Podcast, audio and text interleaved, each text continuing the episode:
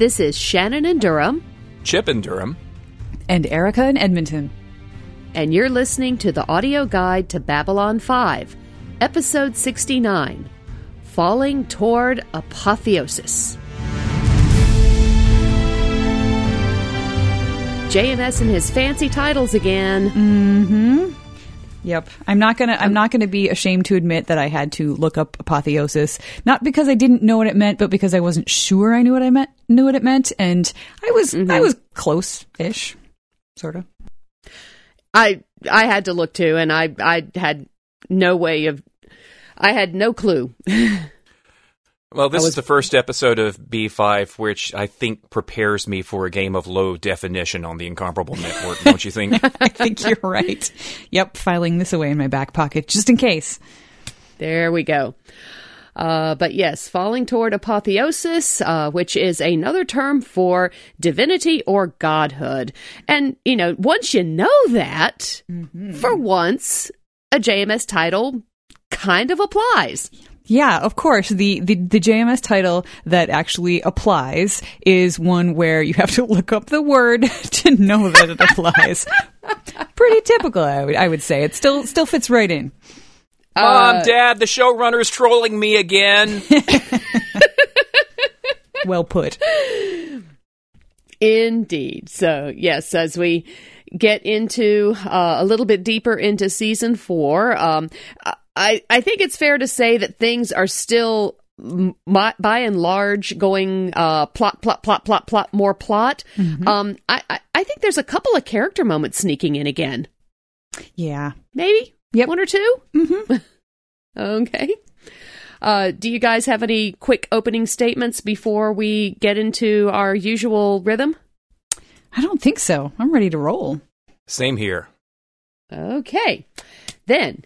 if, for some reason, this is the first episode of Babylon five you have ever seen. Ho, ho, ho, ho, ho, ho. Sorry. What you need to know. The sector is engulfed in an interstellar war, and at the moment, the extremely powerful Vorlons are destroying entire planets full of civilians if there is any sign that the also-powerful Shadows had influence there. One probable target is Centauri Prime, where Londo Mollari is trying everything he can to control the impulses of an insane Emperor Cartagia. And in this episode, after learning that Cartagia has no intentions of defending Centauri Prime from the Vorlons or ordering the Shadows to leave, Londo hits upon the idea of holding G'Kar's trial on Narn. Garibaldi is allowed to return to work, just in time for Sheridan to inform him that the Vorlon ambassador needs escorting off the station. When the first attempt fails, Lyta lures the ambassador to a trap, and the station's forces try to take him out. It takes the last remnants of Kosh leaving Sheridan to drive off and kill his fellow ambassador. In the aftermath, Sheridan and Lorien tell Delenn that Sheridan died on Z'ha'dum, but that Lorien was able to restore him for a time, which turns out to be twenty years. Sheridan's next action is to propose to Delenn, so he can spend as much of his remaining time as possible with her. And that is Falling Toward Apotheosis. Um... So, uh, as as I said a minute ago, I, I feel like we're, we're finally getting some of our character interaction back. Uh, we still have um, lots of things to cover, lots of things going forward, but y- y- we're actually getting, like, you know, comments. You know, Sheridan observing that Ivanova is actually afraid, and he's never known Ivanova to be afraid. Um, getting um, a bit of Doctor Franklin's bedside manner again, uh, as he goes goes over Garibaldi mm-hmm. um, one more time before he gets back. We have that marvelous conversation between uh, Garibaldi and Zach Allen. Uh, we get uh, the interactions of Sheridan and Delenn. It's like we, we finally, even though there's so much going on, we, we have a few minutes for, for people to actually talk to each other and, and, and interact again. Mm-hmm.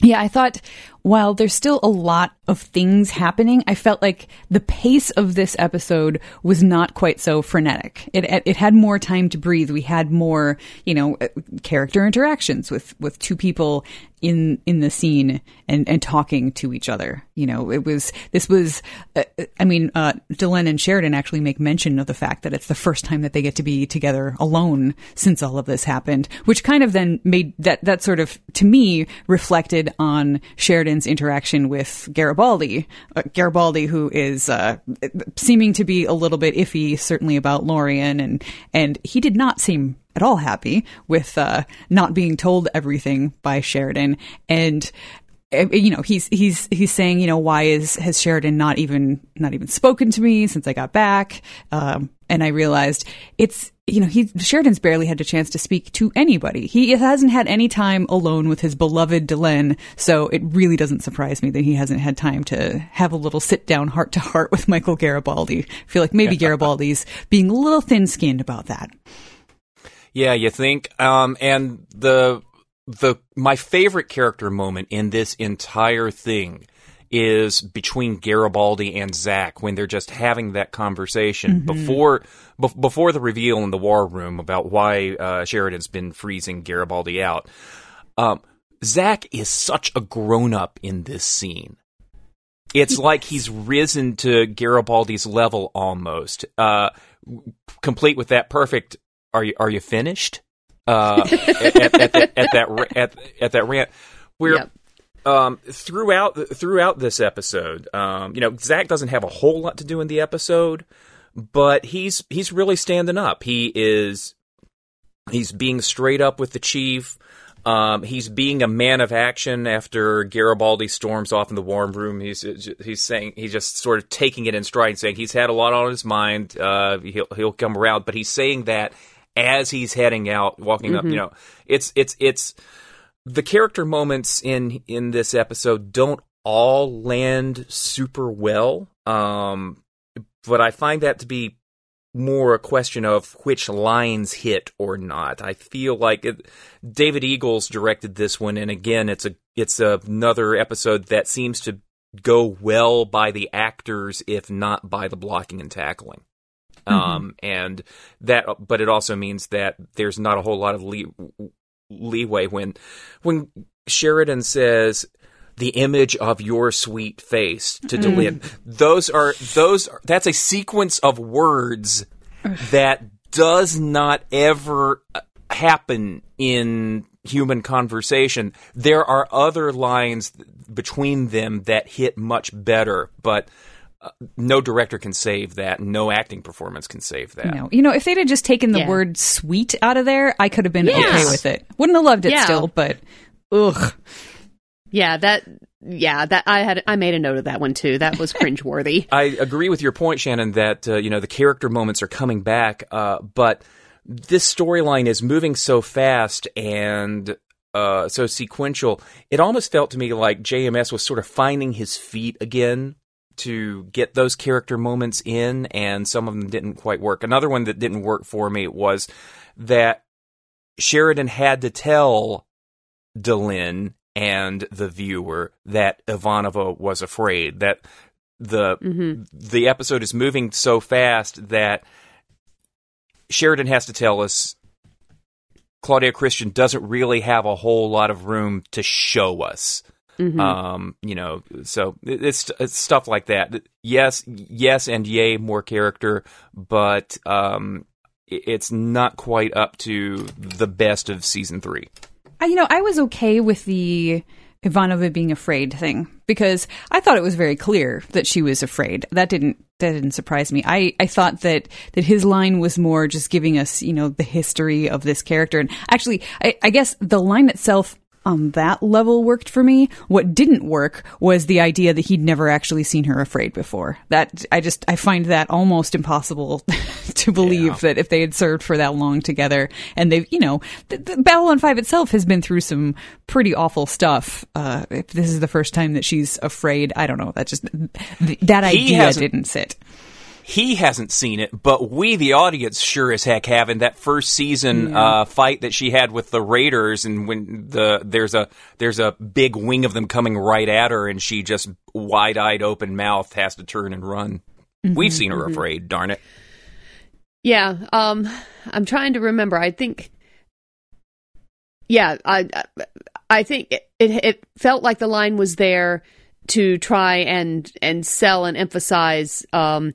what we weren't able to get, because, you know, all, all Ivanova's doing is, you know, updating us of, um, you know, what's going on, which places have been hit, which places are still um, safe to go to. But I, I got worry from her. Um, I got stress. I'm not, I'm not sure I got fear from what she was doing, what, from what Claudia Christian was doing. So I think I lean slightly more towards Chip on the on uh, Chip's opinion on this one. Mm-hmm. Yeah, but yay, it's at least it, it, we're moving in the right direction here. Um, oh yeah, mm-hmm. getting getting a getting a bit better balance uh, from more like what we've been accustomed to in the past uh, in the past three years. We've just been on mm-hmm. such a such a such. I don't want to say plot treadmill, because these episodes have been moving, and this is the stuff that. This is the part of the show which reminds me of reading Lord of the Rings, and I like reading Lord of the Rings, mm-hmm. mind you. uh, but that's the kind of storytelling that is, and this, and then this happened, and then this happened, and then this happened, and then this happened, and then wow, yes. yeah, yeah, uh, that that is a point. Um, I'm, and I think one of the things that felt a bit off in this episode to me was. Uh, the fact that we, we were getting more character interaction. I liked that we were getting both character interactions that were positive. Um, you know, I consider the Garibaldi and Zach conversation a positive. You know, Zach is able to sort of soothe Garibaldi a bit, try to point him in the right direction. Um, the Sheridan and Delenn conversation is ultimately very positive. He winds up proposing to her, which, you know, yay, shipper, yay, squee. Um, Woo! But, um... Um, but a lot of the character interaction is also conflict, and it's conflict that we haven't seen between certain characters. It's been a long time since we've seen Garibaldi and Sheridan at really opposite ends of an issue. I think mm-hmm. uh, we have to go all the way back to Morden and uh, in the Shadow of Z'ha'dum mm-hmm. for yeah. them to be truly, truly at odds with one another. Um, so, you know, and that... Even though the interaction itself is conflicting and co- and stress-causing, because we want them all to work together and, you know, solve this problem. There's a war going on, guys. Don't don't fight amongst yourselves.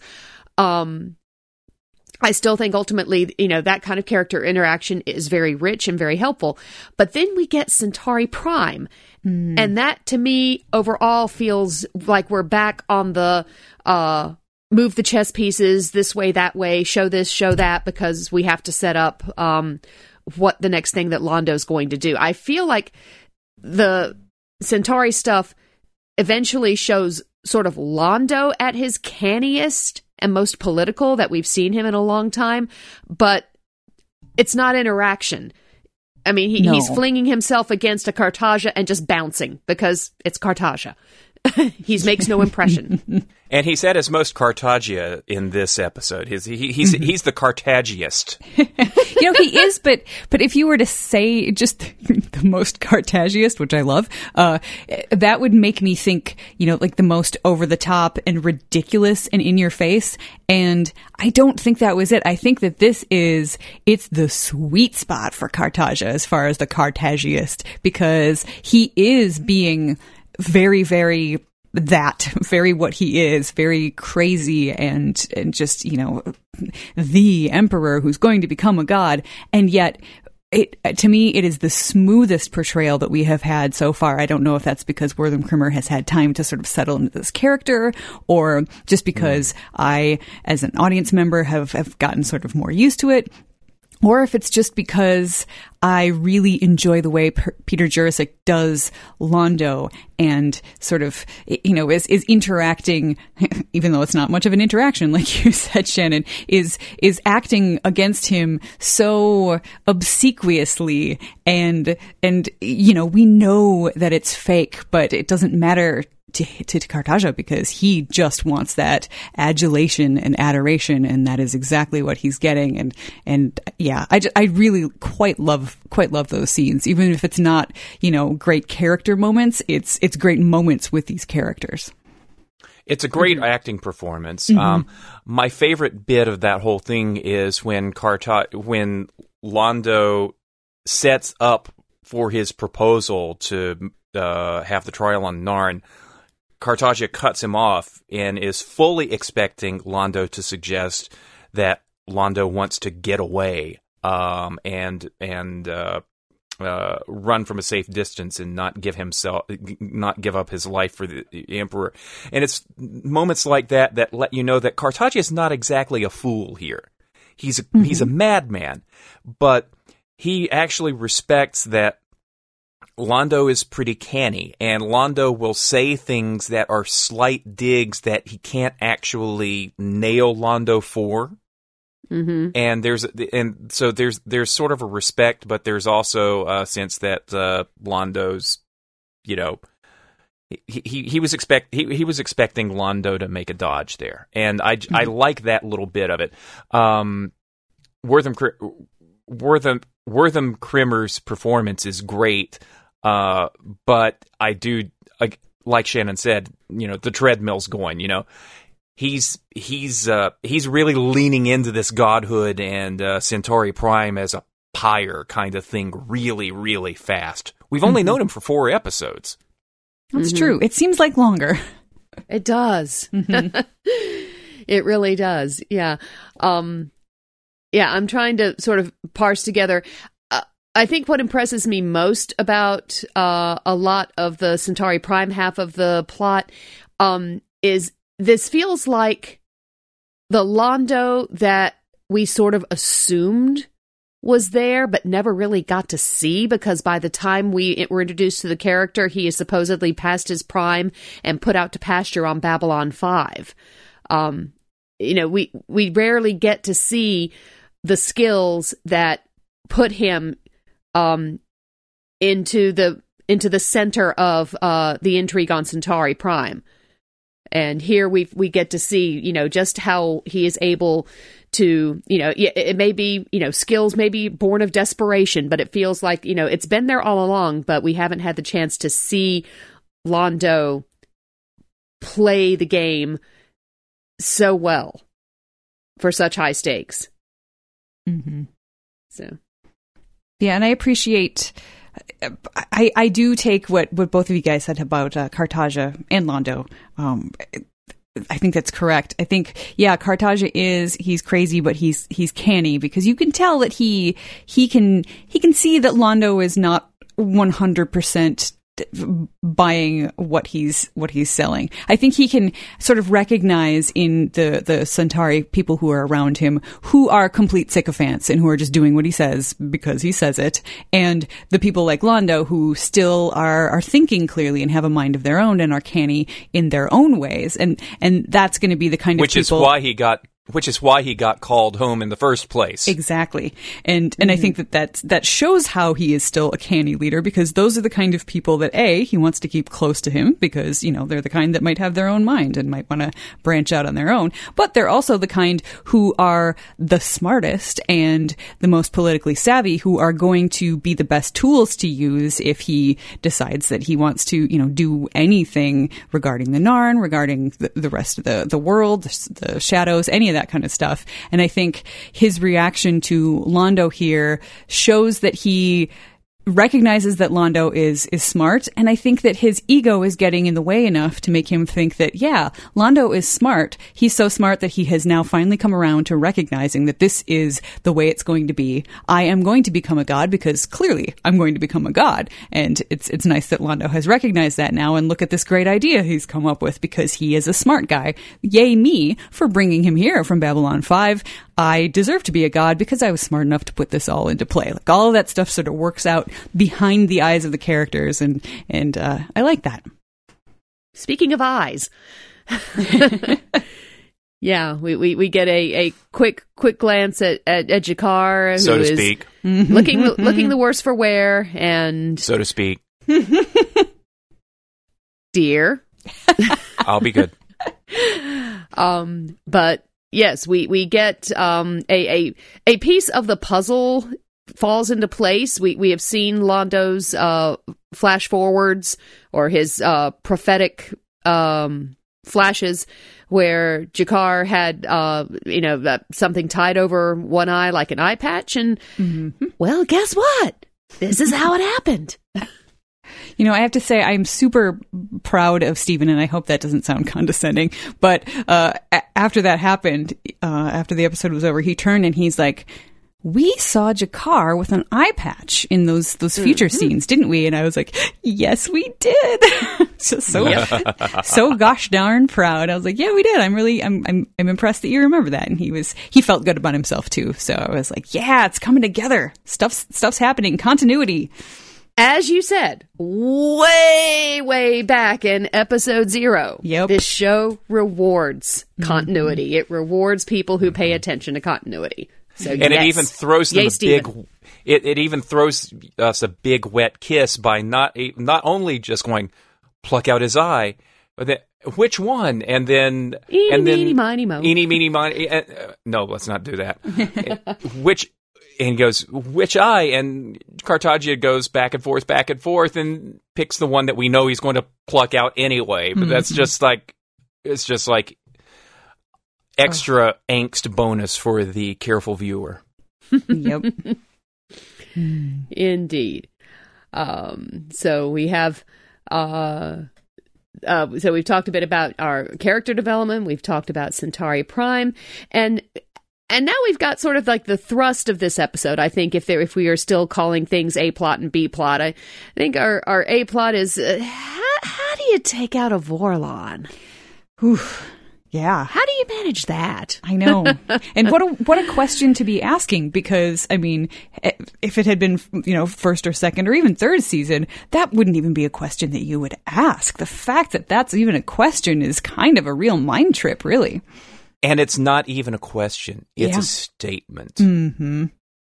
Yeah, we're we're we're we're getting rid of the Vorlon ambassador. We're taking him out.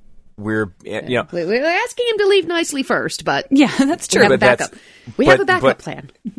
Sheridan has no illusions about mm-hmm. what this is going to take. Um, and he's he's he's tough. He's dangerous. He this is he has basically announced that he that it is time to put a hit out on the Vorlon ambassador. Yeah. Wow. Wow. I mean, both of those words too. Vorlon ambassador. Like, ambassador is big enough. Like, you're gonna you're gonna kill an ambassador, and then, you know, the, the Vorlon just ramps it up by about a hundred percent because uh, yeah, that's a Vorlon. Mm-hmm. How how do you plan to manage that? Well, yeah. you can't do it without another Vorlon, apparently, we think. Yeah, and, uh, and Garibaldi and Garibaldi is predictably uh, overjoyed about this assignment. Yeah. Um, yeah, the, like, like you said, this, this changes completely. The, the Vorlons have been, you know, the father figures, the, the, the, the ones on our side that we thought would have our backs if, um, if we needed them. And, you know, yeah, they've started going kind of nuts with this, you know, ethnic cleansing strategy of theirs. But yeah, um, this, this totally changes the nature of the game, uh, forever. Uh, mm-hmm. That uh, that Sheridan is sees that it has to be done, is willing to do it. He is willing to give um, New Kosh one chance. You know, mm-hmm. have Garibaldi offer to escort him off the station uh, time to go. And, and the Vorlon says no. And Sheridan enacts his backup plan. Yep. So, yes. yes. Which and, then, involves- and then Stephen uh, raises both hands in the air. no, no, no, no, wrong, wrong. That was, no, it was a double thumbs up. That's what it was this time. Usually it's both hands in the air. This time it was a double thumbs up. Okay. So, so how did you, how did you all feel about the execution of the execution, as it were? Because I have thoughts. Well, I, I thought it worked better well. than Stephen did. Stephen just, he thought that Lita's performance, and I don't think he, I don't think he meant Patricia Tallman's performance so much as he actually meant Lita's performance, um, was just so blatantly faked, you know, that, that Lyta is clearly not supposed to be a good actor, and she's not. Uh, so Stephen kind of thought that, that this new Kosh had to be kind of a doofus not to see through, uh, see through her, her poor acting and, and, you know, the stuff she was saying. Whereas to me, I, I kind of bought it just because, I mean, Vorlons in general think they are the, the, you know what, they're the stuff. And, and I, I just, the idea that any kind of human or even altered human could pull one over on them, I think would be something that might have occurred to original Kosh, who, who I think clearly paid more attention to humans. But this guy, mm-hmm. this new ambassador, really just sees Vorlons as so superior. Humans are, are just ants to him. You know, respect is, is, is not something that even comes into it. So it didn't surprise me. Like, he's getting information from, from her, but it, he doesn't care about anything else coming from Lyta. It's just the information. So he's going to follow her until he notices that her thoughts are a little bit off. But the reason her thoughts are a little bit off is because they're supposed to be at that point when, when he reaches that spot in the cargo bay or wherever they are, mm-hmm. like that's the time he's supposed to start figuring it out on his own. And so I feel like, yeah, her acting, her, you know, Lita's acting is, is pretty crap, but that doesn't matter. And I think Lyta knows this, this Vorlon well enough to know that that doesn't matter. It's the acting with her telepathic abilities in her mind that matters. And she is now apparently strong enough to fake out mm-hmm. a Vorlon until the point where she doesn't want to fake him out anymore and, and let go a little bit at a time enough to make him suspicious at just the right moment. So uh, I feel like not only was that kind of interesting, we, I feel like we learned something about both characters. Yes, this Kosh is a giant Vorlon egomaniac. And yes, Lyta is even stronger than we thought. Mm-hmm. Yeah. I also think um, another point in um, New Kosh's willingness to, to follow Lyta, even if he thought for a minute that there was something weird, um, is the fact that it, it, the idea that a piece of Kosh could be trapped inside some puny, minuscule mm-hmm. member of another race, you know, the, that's going to, that that's got him mad. That that's got him seriously offended and mad that this could be happening. And, you know, he, of course, he's going to follow Lyta and see what information that they can find. Um, to go back to your question, Chip, about execution, um, the, the one thing that had me sort of wincing or gritting my teeth the most, um, I felt like it was the tale of two sets of special effects because I thought that the Uh, portraying the Vorlons out of the encounter suits, especially when, when, first when New Kosh comes out and then when Kosh leaps out of Sheridan and you've got these two figures battling it out. I thought that was well done. But when they were running the electricity through the encounter suit to try and drive him out of it, it's like, damn it, the suit should move. It's just a bunch of lightning streaks across the this cell. Come on, you know, he should be moving, he should be, you know, jerking something. And and the fact that the suit was just sitting there, you know, and they kept flashing back to it, just that was making me grit my teeth. I was kind of enjoying that part of it. Um, oh really? Just yeah, that that that kind of worked for me in the sense that you know he's going to blow at any minute. And it and it actually ratcheted up the suspense for me that it was stock still inside the thing. Uh, so that was one of the pieces of it that actually worked for me. Uh, what didn't work for me so much is not is not necessarily uh, David Eagles' fault. Um, we have a cardboard box full of V H S tapes of direct from air Babylon five episodes, uh, which I had just put away carefully a week ago. If I hadn't, if I hadn't done that, if I weren't afraid of everything falling on top of me, like in a cartoon somewhere, I would go back there and look, because if there is a shot with visu- with the uh, video effects in it in um, Babylon five on the D V Ds, mm-hmm. that shot is cropped from the original four by three. It's cropped on the top and bottom and then blown up to fill the screen. So you miss the ring of the, the, the sort of the ring of electro thingies or whatever you want to call them that is surrounding uh, Kosh in a lot of these shots. You don't completely see clearly that sort of red, that funny red square kind of thing that he winds up standing on right in right at ground zero. You know, the layout is kind of um, the layout is kind of messed up, and because there are so many P P Gs and lightning bolts and uh, swoopy Vorlon thingies swooshing around on there, we lose a lot of the shots in this uh, sequence, and mm. that just makes me really, really regret how cheap Warner Brothers is, because mm-hmm. I'd love to see this stuff recomposited. Wow. You know, not remembering how I saw it the first time, I, I didn't notice all those things, but I can I can see how it would have been better including all of that stuff. So mm-hmm. I will I will be yeah. sad right alongside you. Um, but it is kind of, it is uh, otherwise I think it's kind of neat, and I I I I I'm not so thrilled with the Delenn bringing, uh, pulling the uh, soldier out of the way and thus becoming a damsel in distress figure. Mm-hmm. But, uh, but I do love the big damn hero moment that Sheridan has when uh, New Kosh zaps him and he stands upright.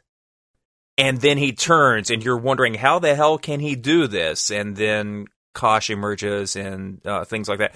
That's a dramatic moment, and it really, mm-hmm. really works for me. Mm-hmm. It works for me, too, because it did not occur to me to think of Delenn as a damsel in distress, because that's something of a mirror to the time that she jumped in front to take a knife in the back for him.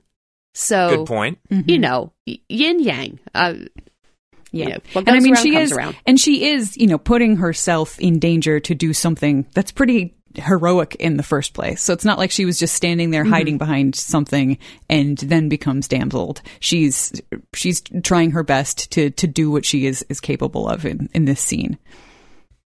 Damseled. That's a new verb. Mm-hmm. You can verb anything. Yep. I'm pretty sure I'm not the first okay. to do that.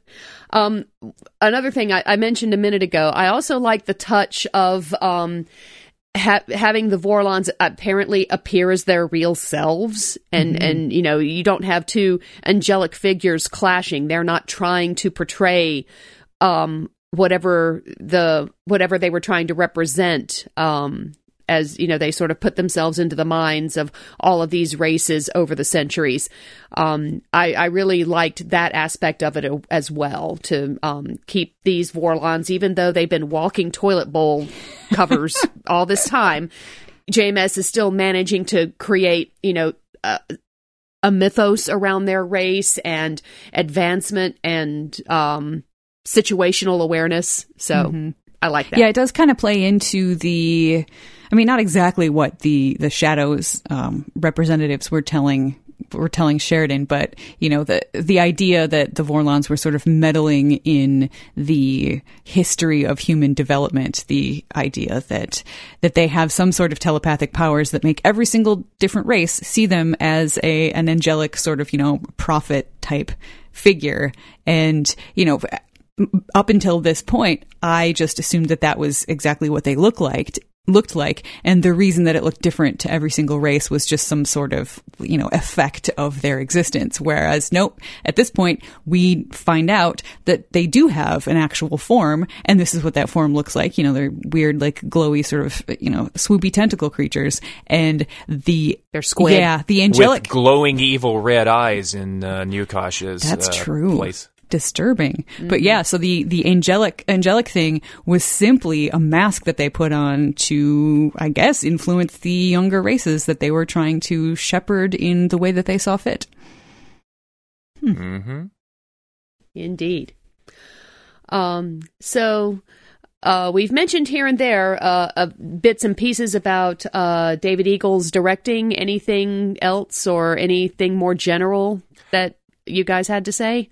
There was one retrograde zoom on on New Kosh, you know, just before he was he was is getting zapped. So where you get the, you know, the camera zooming in and the, the dolly moving back, uh, which is nice. And actually, it reminded me that was that's sort of a uh, a David J. Eagle touch, because I remember back in The Rock Cried Out No Hiding Place, uh, that was another one that he directed where there were quite a few zooms. And I remember by the end of the episode, Stephen just saying, "David Eagle zooms. David Eagle zoomed." so so here we have him again. Okay. Oh, um, David Eagle also has a problem with uh, mob scenes. Uh, mm-hmm. There were some limitations in what he pulled off with the Narns uh, beating the hell out of Lord Refa. And uh, this was the least convincing uh, trampling situation that I've seen uh, at the beginning of the episode. Um, yeah, that was that was that was a little painful. Um, she she didn't look like she needed rescuing, but yeah. mm-hmm. uh, but there but there he is doing that. But uh, it was it was still it was still competent. It was still comp- a competently uh, directed episode. Okay. Mm-hmm.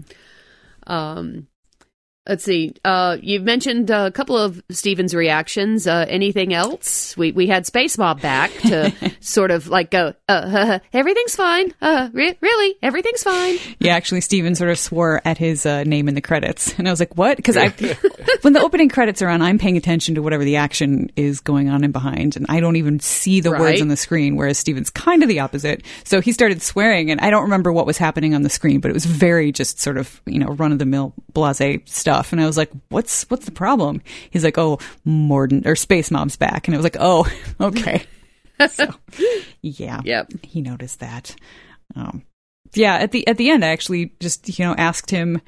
And and he he sort of said the same thing about this whole story when uh, as he did at the end of the last one, just about how it's getting harder to judge them episode by episode because of the fact that yeah. it's it's you know the the plot is moving. We are full on into serialized drama here. So this time I pushed a little bit harder and I said, well, yeah, but you can still comment on the things that happened in this episode. So he he stopped and he thought about it a little bit, and he said, um, that he feels bad for poor G'Kar. He doesn't like what they're doing to him. I was like, yep. Mm-hmm. Um, but he said it was a good episode, and and, and it, it still just, it, it isn't feeling like individual episodes.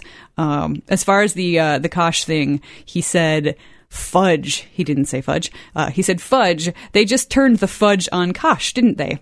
And then, again, he didn't say fudge. Um, but then he says, he followed it up with, now, I wonder what happens to poor old Lyta. She was given a role, but it was mostly as Kosh's servant, so I think he is uh, worried that the poor telepath is going to disappear into the wings once again, which just made me laugh. But he did say, I guess that means she doesn't have to appear with those freaky gills anymore, because those gills are freaky. Um, he's not a fan of the, the freaky gills. Um, he likes Sheridan's haircut, and I have to second that. It's very nice. Um, I think you mentioned that in the last episode, uh, Chip, that Lorien somehow... Uh, managed to to have that happen somewhere between Z'ha'dum and Babylon five. Mm-hmm. Well, uh, I think that the, I think that that uh, had to do with uh, sort of, you know, a- a- a- as his life is no longer extended, neither is his hair. Uh, I love it. My headcanon was something more like uh, in the movie The Matrix, when when the, the real life people go into the Matrix, they appear as their quote unquote residual self image. So I mm-hmm. feel like when uh, Sheridan was brought back from from dead, his residual self image is him with shorter hair. So that's that's my headcanon there. Um, okay. Stephen is convinced that something ain't right with Garibaldi, but he did not. Uh, he didn't elaborate. Um, he was a little bit. Uh, he seemed a little judgy at the fact that Ivanova is a news reader at this point, because I think he he has felt like she hasn't done all that much lately, and he he he likes Ivanova, so he wants her to be doing more. Um, he okay. Stephen doesn't. Uh, he doesn't know what's going on with Lorien. Um, he's like, clearly Garibaldi doesn't trust him. But then again, what's up with Garibaldi? And who is that Psi Corps guy? Uh, and then he's like, well, I think we all know who that Psi Corps guy is. So Stephen, Stephen has some ideas there. That's for sure. Um, And and then he, he went on to actually think about uh, original Kosh, and he was just like, that first first Kosh was, was friendlier. Now, was he an outlier of his species? So I just thought thought it was interesting that, that Stephen is, you know, sort of maybe not being kind to original Kosh, but uh, but but thinking about him in, in less negative we terms. Have, we have more data. Yes. We have more data to measure we by. We definitely do. So, so yeah, it was overall uh, quite a positive from Stephen. And, and I like the fact that he is thinking so much about these characters and, and what they're doing and where mm-hmm. they're going and all that kind of stuff. It makes me happy that he has bought into the show as heavily as he has, because there was never any guarantee that was going to happen. It would have been mm-hmm. a long five years if he didn't. It sure oh, would have yeah. been. And that's that's what I was afraid of. So thank heavens. uh, I've got one question before uh, Shannon takes us to spoiler space. We've sort of uh, left a big um, item from the episode kind of on the table and not done anything with it. And that's the twenty-year timeline. Yeah. I just yeah. don't want to think about it. Oh, I just I feel so so much for for Delenn. I mean, on the one hand, you know, there's there's the the really cruel, heartless part of me that's saying, yeah, but you just thought he was going to be dead. Like, you got him back twenty years. That that should be a bonus. But but I, we all know that's not how like an actual person's heart generally works. Like, the idea that mm-hmm. your time with this person is limited. I mean, plus the the emotional roller coaster factor of thinking he's dead and then getting him back and being lifted back up on the crest of that wave, and then to learn that, you know, his his death is assured in a, a finite amount of time, which is not what she was expecting. It just, yeah, the, the emotional roller coaster, and perhaps the fact that, you know, she's only been human for a couple of years now, or part human for a couple of years now. The the hormones and the emotions that go along with that, that are very different from, from what it would be in a Mimbari, are probably still not completely natural to her. So yeah, I just, my heart goes out to you, Delenn. Yeah. Um, I also think there's an extra uh, data point in um, in the Lurker's Guide. Uh, J M S answers somebody's question that the average lifespan of a Mimbari is actually one hundred forty years. Mm-hmm. Um, and we can assume that, you know, they've, that technology being and health advances being what they are, um, that, you know, humans probably still have maybe one hundred years. In this in this universe, I would I would think would be a fair I guess. I think she said so, she said even more than that. Like, she says to to Sheridan, you know, at, I, like at least mm-hmm. pretty much, yeah, one hundred to one hundred thirty yeah. years or something. So, so you know, my my thinking in part is um, the fact that, you know, they maybe she's already had to consider the fact that he was almost certainly going to have a shorter lifespan than she was, mm-hmm. even taking into, you know, if she has taken into account uh, what turning into a half-human and half-Mimbari may have done to her lifespan. We don't know. Um, but she still, I think a, a great deal of Delenn still thinks Mimbari first. Mm-hmm. Um, you know, it's hard to overcome, you know, a, a lifetime of being one one thing. Um, so I think that that's part of what informs her feelings, that, that not only has she already had to adjust to the idea that she wasn't going to have him for her entire life necessarily, barring any, you know, accidents or, you know, sudden illnesses or whatever, but then to find that it's such a short feeling amount of time, mm-hmm. given that her, her, her life, her expected lifespan was longer anyway. I think that's part of what informs uh, her reaction, along with the idea that, you know, hey, there's a, you know, very specific amount of time. What got me this time around was hearing Sheridan say, you know, I'll be in my early sixties. That's a pretty good run. And I'm just, just like, that's not, that doesn't feel like a pretty good run. I'm sorry. Mm-hmm. I'm sorry. We have, you know, people that, you know, routinely live into their nineties now. That doesn't, yeah. that doesn't feel like, like you've w- won anything. Well, the first time I watched this show, it felt like a good, better run than it does now. And to be here, perfectly here. honest, point, um, point. Yep. But but he takes it in stride. You know, he he yeah. does takes it take it in stride. He um, it it it it's kind of surprising to me to suddenly realize that Sheridan on screen is roughly my age. Yeah, that just mm-hmm. hit me as we were sitting here, and I was kind of doing the math and being like, oh, how long yeah. is it going to be till I'm in my sixties? Oh, yeah. Holy and, cats. Uh, in in in a in a in a very small dude bro-ish kind of way, it is actually kind of admirable and reassuring to see a character going, it's a good run. Mm-hmm. I'm okay with this. You know, um, it's mm-hmm. it's it is a further uh, notch in the big damn hero belt yeah. to be able to look at your impending mortality and accept it, mm-hmm. which is well, which is which is a perhaps a more practical version of what he went through in the pit with Lorien. Yeah. yeah, I mean, there's there's the fact that, you know, he he has been through and thought for sure he was going to die, and oh, whoa, you've got twenty more years to go. On his, yeah, from his perspective, I'm sure he feels like he's um, that he's come out on top in, in That's true. compared to what the alternative that he was fa- facing, uh, that it was in right of fr- the alternative that was right in front of his face mm-hmm. uh, would would be comparatively. Okay. Um, well, then, uh, it is time for uh, the folks that are watching this for the first time to step away and uh, go and watch the next episode, which is The Long Night. Um, and in a few minutes, we will be going through a jump gate with the folks who have been here before and know what's a-coming. Um, as always, uh, people are welcome to join us at uh, our website, b five audio guide dot com, where we have various chat threads, uh, both for spoilers-aware people and spoiler-avoiding uh, people. Uh, we also are on Twitter and Tumblr at b five audio guide and welcome people to follow us and uh, offer input and just chat. And now we will take a step through a jump gate.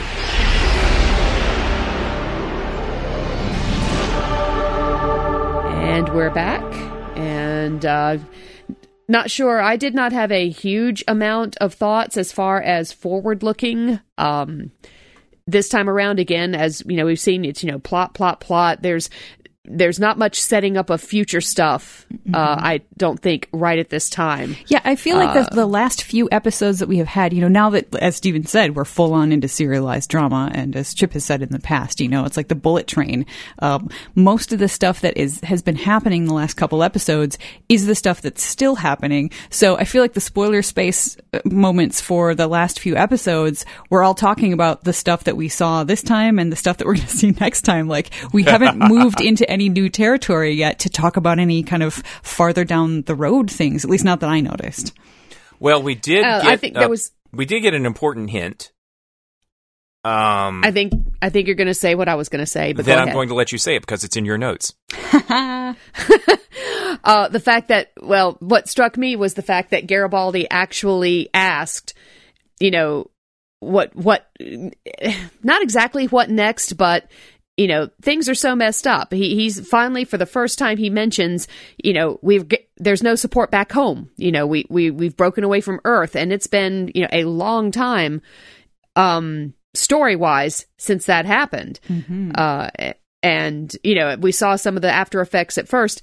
That's pretty much fallen by the wayside. Babylon five is established. It's independent. Um, it's doing what it needs to do to survive the bigger threat that they have right now, which is the Vorlons and the Shadows apparently fighting each other and not caring who goes splat in the middle. Um, so, um, so that was one thing that leaped out at me. Was that what you were talking about? Absolutely. Um, yeah. And it wasn't J M S's original plan. Uh, we talked about it a while back that if you go to uh, the B five script books and the uh, bonus information about his very, very original uh, plot outline, you know, B five was going to end at Series five with the destruction of Babylon five, and then they were going to move on to yet another series called Babylon Prime to deal with the end of the Shadow War and stuff like that. And that's that's that's not where he's going. Um, the Shadow War is about to end right now, and the rest of Babylon five, two episodes, yeah, yeah, and then the rest of Babylon five is going to be about what comes next. Mm-hmm. the the the line is going to be quoted uh, coming up. You know, the duration's a lot longer than the war. The this is this is a well timed hint from Garibaldi to the audience that the rest of the show is, there's still going to be stuff that's got to be done after the Shadow War. And mm-hmm. it's actually J M S. J M S actually seems more interested in the stuff that happens after the war is over, the empire building stuff. Uh, mm-hmm. I there may be questions about which parts of that he executes uh, as well. uh, but but yeah, I think that that's actually a very important aside, and I'm glad that he found the time for that, because you know the, he he he hadn't made a whole lot of time for character stuff or highlight stuff down the road uh, in the previous season four episodes. That's true, mm-hmm. and I think I think that was that was good, because in the moment I noticed it, both from a I know what's coming later, so I know what comes next uh, standpoint, but also from the standpoint of you know somebody who might be watching it for the first time, being like, yeah, that's right, you know. So like, what what does happen if they if they happen to get out of this alive? Like they're still sort of on their own in a way. Interesting, and yet it was such a quick, brief little moment, and then we got back on with the the bigger, larger, immediate things, that it wasn't a it wasn't an obvious bit of foreshadowing.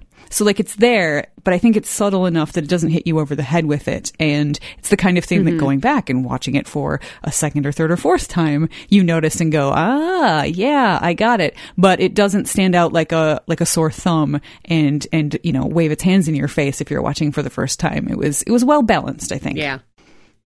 Yeah, very well balanced. It felt very much like the kind of thing Garibaldi would be thinking about, mm-hmm. uh, wondering about, and, and would vocalize. Yeah. yeah. Um, let's see. Um, the other thing that leaped out at me um, that um, J M S even was kind enough to say fairly clearly um, at the time on CompuServe, um when someone asks, you know, why didn't Londo try to save G'Kar's eye? Um, why would Londo do that? You know, could he possibly change things? Did it, did it occur to him? Um, J M S's reply to that question would have been nice if Londo had at least tried to do something about the eye that did not see Cartagia's splendor. Uh-huh. Hint, hint, hint. So we have just seen Londo apparently lose another of his chances at um, avoiding Uh, is it his terrible fate? Mm-hmm. Interesting. So. Although I have to say that, like, now, Londo, wasn't Londo gone by the time that he says pluck out his eye, right? Like Londo's not... yeah, but Londo sort of opted out of the whole conversation. Oh yeah, absolutely. But the but the the, que- the question, why didn't Londo try to save G'Kar's eye? That that question itself doesn't make any sense, because Londo has no idea that the eye is. You know, he knows eventually G'Kar loses an eye because he's he's seen the future like we have, but he doesn't have any reason to think that that's necessarily going to happen here. Why yeah. would he be thinking about that moment at this time? So I, I just think that the at least the way that that question is phrased is is very silly, given the you know what we see on screen and where the characters are. Now, you know, you could ask, uh, why doesn't Londo try to come up with something that would not be super terrible? Um, I, I think that, honestly, I have to say that I think that that was uh, a wise move on Londo's part, because he knows that nothing Cartagia is going to do is going to actually kill G'Kar, because they need him alive for the, the trial and for the, the glory of Emperor Cartagia. So he's he's fairly confident that, that G'Kar is going to be left alive. And if he tries to come up with something that is not terrible, then there's a very good chance Cartagia is going to go much farther and do something that's a lot worse. Mm-hmm. And if he comes up with something that's pretty bad, um, you know, that's that's going to not feel good to him, because he, you know, he's got he's getting a bit of a conscience, and he knows that this is a tool that he's going to need to use. So, uh, from a political standpoint, I think it was the smartest move on Londo's part to just not do anything. Okay. Maybe that makes me cold and unfeeling, but that's strategically, I think he was right. Yeah, I, I, I think if Londo had been thinking that far ahead, he, he might have indeed made the same choice, you know, not to get in Cartagia's way, not to try and prevent. Um, I just sort of get the feeling that, um, that quite honestly, you know, Londo's got so much on his plate right now, even if he'd been right there, um, when when Cartagia said it, I, I don't know that Londo would have stepped forward even if he had recognized that this was one of his possibilities, because at the time it's more important to keep with the plan and stop Cartagia. Yep. So. You're here.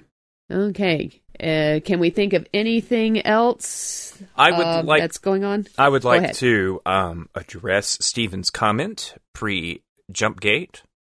Oh, which about, one? about, poor, about poor Susan Ivanova mm-hmm. on a telescreen. Oh, yeah.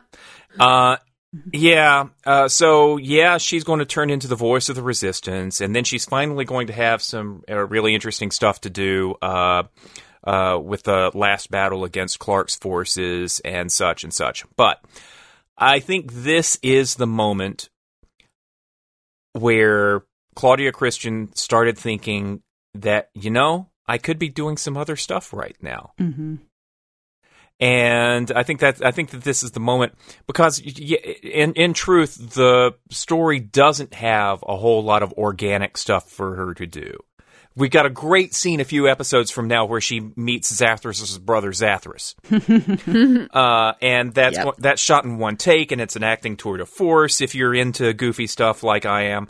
But, um, but, uh, yeah, uh, if if if Claudia Christian had hung around, she would have inherited a lot of the Lyta arc uh, in season five. She would have seen Byron as a which which as a figure who resembled Marcus, and would have been drawn to him before realizing that it was a uh, really bad deal and things and things like that. Mm-hmm. She would have had she would have had more to do, but she declined to continue into the fifth season. And I think this, I think what we see in this episode just sort of, sort of sets it up that, you know, for much of this season, you're going to be a newsreader. Yep. And mm-hmm. that's not a whole lot of fun. And uh, reportedly, J M S told her what was coming, what she would have the uh, opportunity to do. She decided not to go for it. And that's just one of the, one of the, fault lines uh, that made the opening of season five so shaky. Yeah. Mm-hmm. Yeah. Um, and conversely, um, you know, Stephen worrying that, you know, without any Vorlons left, that Lita's going to be sort of shunted to the side. no, not, not so much. Jim, well, actually, so- yes and no. I, I, right. I apologize. Mm-hmm. I just well actually'd you all. um, but in my defense, I think I'm right, because uh, the series is actually going to sort of lean into that a little bit. Mm-hmm. Uh, she's not going to have any support from Kosh, or from the mm-hmm. Vorlons. She's not part of Psi Corps anymore. Yeah. Uh, she's going to get herself in trouble with Sheridan. And Sheridan is and so and Sheridan is actually going to, and the show explicitly does this, he's got a blind spot with telepaths, and he does not treat her appropriately. Mm-hmm. This drives her to Psi Corps, which, and then this drives her to Byron's side, and this turns her into a badass telepath warrior. You know, mm-hmm. so yeah. Well, it's the same. It's sort of like, you know, in a microcosm of the bigger picture of, you know, what happens when the fight is over. What happens to the people who were the warriors and the leaders of that fight? Um, you know, sort of Lyta in a nutshell. She she flounders. She she's groping. What the heck does she do now? She, she's the abandoned because, veteran.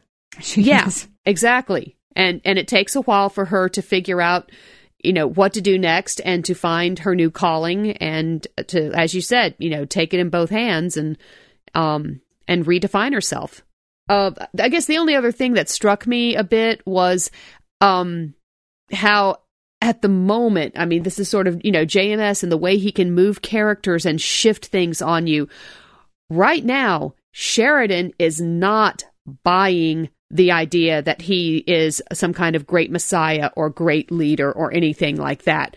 Right now, he is brushing it aside anytime people are trying are treating him with reverence, because he's too busy trying to make sure that as many people as possible survive this thing.